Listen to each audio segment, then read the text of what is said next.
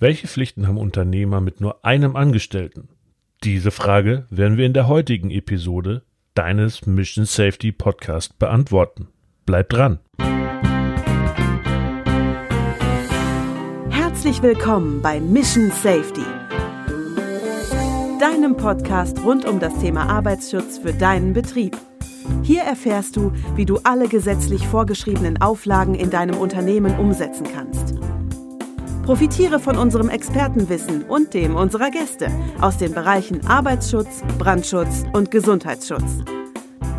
Gemeinsam sorgen wir dafür, dein Unternehmen nicht nur rechtssicherer aufzustellen, sondern auch profitabler. Und jetzt viel Spaß bei einer neuen Folge mit Experte Mike Petrich. In der heutigen Folge möchte ich auf eine Frage eingehen, welche mir auf Instagram gestellt wurde. Und damit herzlich willkommen zu einer neuen Folge eures Arbeitsschutz-Podcast Mission Safety. Mein Name ist Mike Petrich und ich freue mich, dass du mir auch heute wieder dein Ohr leist und dabei bist. Auf Instagram fragt mich der liebe Sven, welche Pflicht hat jemand, der nur einen Angestellten hat? Diese Frage lässt sich eigentlich ganz einfach beantworten. Zwar ist jeder Beschäftigte grundsätzlich verpflichtet, sich aktiv am Arbeitsschutz zu beteiligen, die Verantwortung für den Arbeitsschutz jedoch trägt der Unternehmer. Und dabei spielt es keine Rolle, ob der Arbeitgeber einen oder hundert Mitarbeiter in seinem Unternehmen beschäftigt. Die Pflichten im Arbeitsschutz bleiben demnach absolut gleich. Diese besagten Pflichten der Arbeitgeber sind im Arbeitsschutzgesetz geregelt. So heißt es im Paragraph 3 der Arbeitgeber ist verpflichtet, die erforderlichen Maßnahmen des Arbeitsschutzes zu treffen, die die Sicherheit und Gesundheit der Beschäftigten bei der Arbeit beeinflussen. Das bedeutet, der Unternehmer muss alles Mögliche tun, um den Arbeitsplatz für seine Angestellten so sicher wie möglich einzurichten. Dabei hat er Maßnahmen zu treffen, um Arbeitsunfälle, aber auch arbeitsbedingte Erkrankungen von Beginn an vorzubeugen. Bei dieser Umsetzung hat sich der Arbeitgeber an die aktuellen Gesetze und Vorschriften zu halten und diese umzusetzen. Zu diesen gehören zum Beispiel die Arbeitsstättenverordnung. Die Arbeitsstättenverordnung verfolgt das Ziel, Beschäftigte in Arbeitsstätten aktiv zu schützen und somit zur Verhütung von Arbeitsunfällen und berufsbedingten Erkrankungen beizutragen. Denn von allen bei den gesetzlichen Unfallversicherungen angezeigten Unfällen ist ein nicht unwesentlicher Teil auf die nicht ordnungsgemäße Beschaffenheit, Einrichtung und Unterhaltung von Arbeitsstätten zurückzuführen. Zum Beispiel Sturzunfälle auf nicht ordnungsgemäßen Fußböden und Treppen oder sonstige Unfälle auf ungeeigneten oder zu eng bemessenen Verkehrswegen. Verletzungen, welche als Ursache Stolpern, Stürzen oder Fallen haben, liegen im Übrigen immer noch auf den vorderen Rängen der jährlichen berufsgenossenschaftlichen Statistiken. Aber auch Erkrankungen durch gesundheitlich unzuträglichen Betriebslärm sollen vermieden werden. Des Weiteren ist in der Arbeitsstättenverordnung die menschengerechte Gestaltung der Arbeitsplätze beschrieben, welche bei der Einrichtung dieser durch den Arbeitgeber zu beachten sind. Dies sind vor allem die Forderungen nach gesundheitlich zuträglicher Luft, Klima und Beleuchtungsverhältnissen sowie nach einwandfreien sozialen Einrichtungen, insbesondere Sanitär- und Erholungsräume. Weitere Vorschriften und Gesetze, die bei der Einrichtung und beim Betreiben von Arbeitsplätzen zu beachten sind, können zum Beispiel die Betriebssicherheitsverordnung oder die Gefahrstoffverordnung sein. Doch wie gehst du als Unternehmer dabei so richtig vor? Als allererstes ist hier die Gefährdungsbeurteilung durchzuführen. Die Gefährdungsbeurteilung ist die optimale Grundlage für die Arbeitssicherheit und den Gesundheitsschutz im Betrieb. Sie ist unter anderem im Arbeitsschutzgesetz gefordert und soll das Unternehmen bei der Umsetzung der erforderlichen Maßnahmen unterstützen. Bei der Erstellung der Gefährdungsbeurteilung könnt ihr wie folgt vorgehen. Zuallererst beurteilt ihr die Gestaltung und die Einrichtung der Arbeitsplätze in eurem Betrieb und bringt, wenn nötig, wirksame Maßnahmen zum Schutze eurer Mitarbeiter auf den Weg. Dabei betrachtet ihr auch die physikalischen, die chemischen und die biologischen Gefahren. Auf keinen Fall aber solltet ihr bei der Gefährdungsbeurteilung die psychischen Arbeitsbedingungen und weitere Parameter vergessen. Diese sind ebenso Pflicht und gehören in jede Gefährdungsbeurteilung.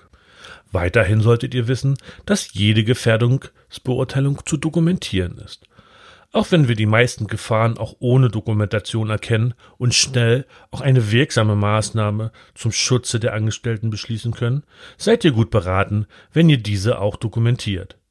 Die Pflicht ergibt sich ebenfalls aus dem Arbeitsschutzgesetz. Im nächsten Schritt habt ihr die durchgeführten Maßnahmen auf ihre Wirksamkeit hin zu überprüfen und erforderlichenfalls die Gefährdungsbeurteilung an die geänderte Gegebenheiten anzupassen. Bei diesen Änderungen habt ihr natürlich immer eine Verbesserung von Sicherheit und Gesundheitsschutz eurer Beschäftigten anzustreben. Nicht vergessen dürft ihr die grundlegende Schaffung einer geeigneten und wirksamen Erste-Hilfe-Organisation sowie die Schaffung sonstiger Notfallmaßnahmen. Dabei habt ihr ausreichend viele Mitarbeiter als Erst- oder auch als Brandschutzhelfer auszubilden. Die benötigte Anzahl ergibt sich, wie auch alles andere, aus der Gefährdungsbeurteilung. Ein weiterer Bestandteil einer wirksamen Prävention ist die arbeitsmedizinische Vorsorge. Diese ist ebenfalls in die Gefährdungsbeurteilung zu beschreiben. Die Grundsätze zur notwendigen Vorsorge ergeben sich aus der arbeitsmedizinischen Vorsorgeverordnung. Wie das damit genau funktioniert, erfahrt ihr in der kommenden Serie Der Arbeitsschutz in Deutschland. Diese könnt ihr ab nächste Woche hier in eurem Mission Safety Podcast hören. Und zu guter Letzt müsst ihr euren Mitarbeitern natürlich auch erzählen, welche Maßnahmen im Arbeitsschutz im Unternehmen umgesetzt werden müssen und welche Rechte und Pflichten Mitarbeiter in Sachen Arbeitsschutz und Gesundheitsschutz haben. Dies geschieht in der regelmäßig durchzuführenden Unterweisung, die ihr als Unternehmer mindestens jährlich durchzuführen habt. Die Unterweisung müsst ihr natürlich genau wie die Gefährdungsbeurteilung dokumentieren und eine gewisse Zeit im Unternehmen aufbewahren. Nicht nur, wenn ihr Fragen habt, nein, auch sonst habt ihr euch von einer Fachkraft für Arbeitssicherheit und einem Betriebsarzt bei der Umsetzung beraten zu lassen. Und das, liebe Unternehmer, empfehle ich euch ausdrücklich. Ich hoffe, ich konnte deine Frage, lieber Sven, zu deiner Zufriedenheit beantworten.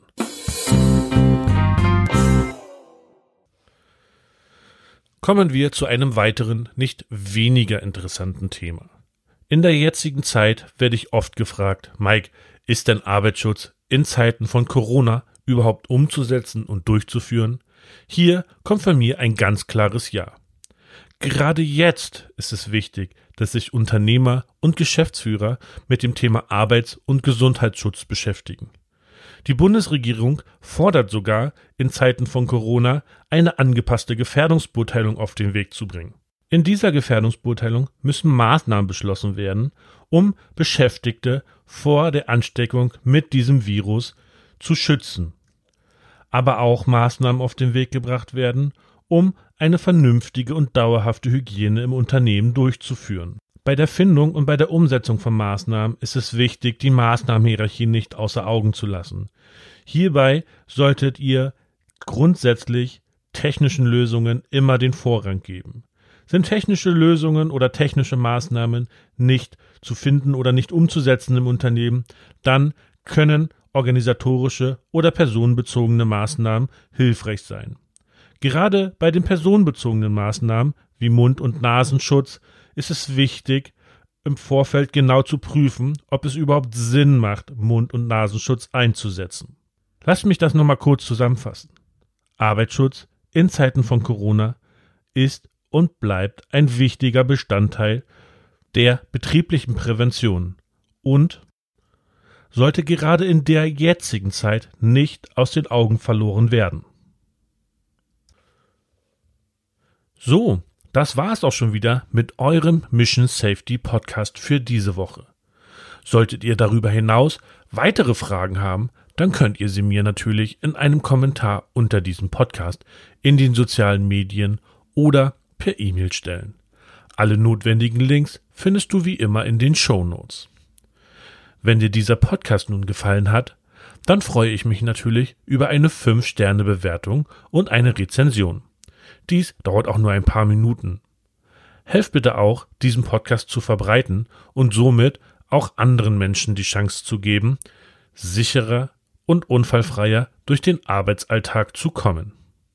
Teilt diesen Podcast gerne mit euren Freunden und Bekannten, Geschäftspartnern oder sogar eurem Chef. Denn wir haben nur diese eine. Denn wir haben nur dieses eine Leben und diese eine Gesundheit und diese gilt es zu schützen. Und dabei kannst auch du behilflich sein. Und nun wünsche ich euch eine fantastische und unfallfreie Woche. Bleibt alle gesund und was das Thema Arbeitsschutz angeht, natürlich immer neugierig.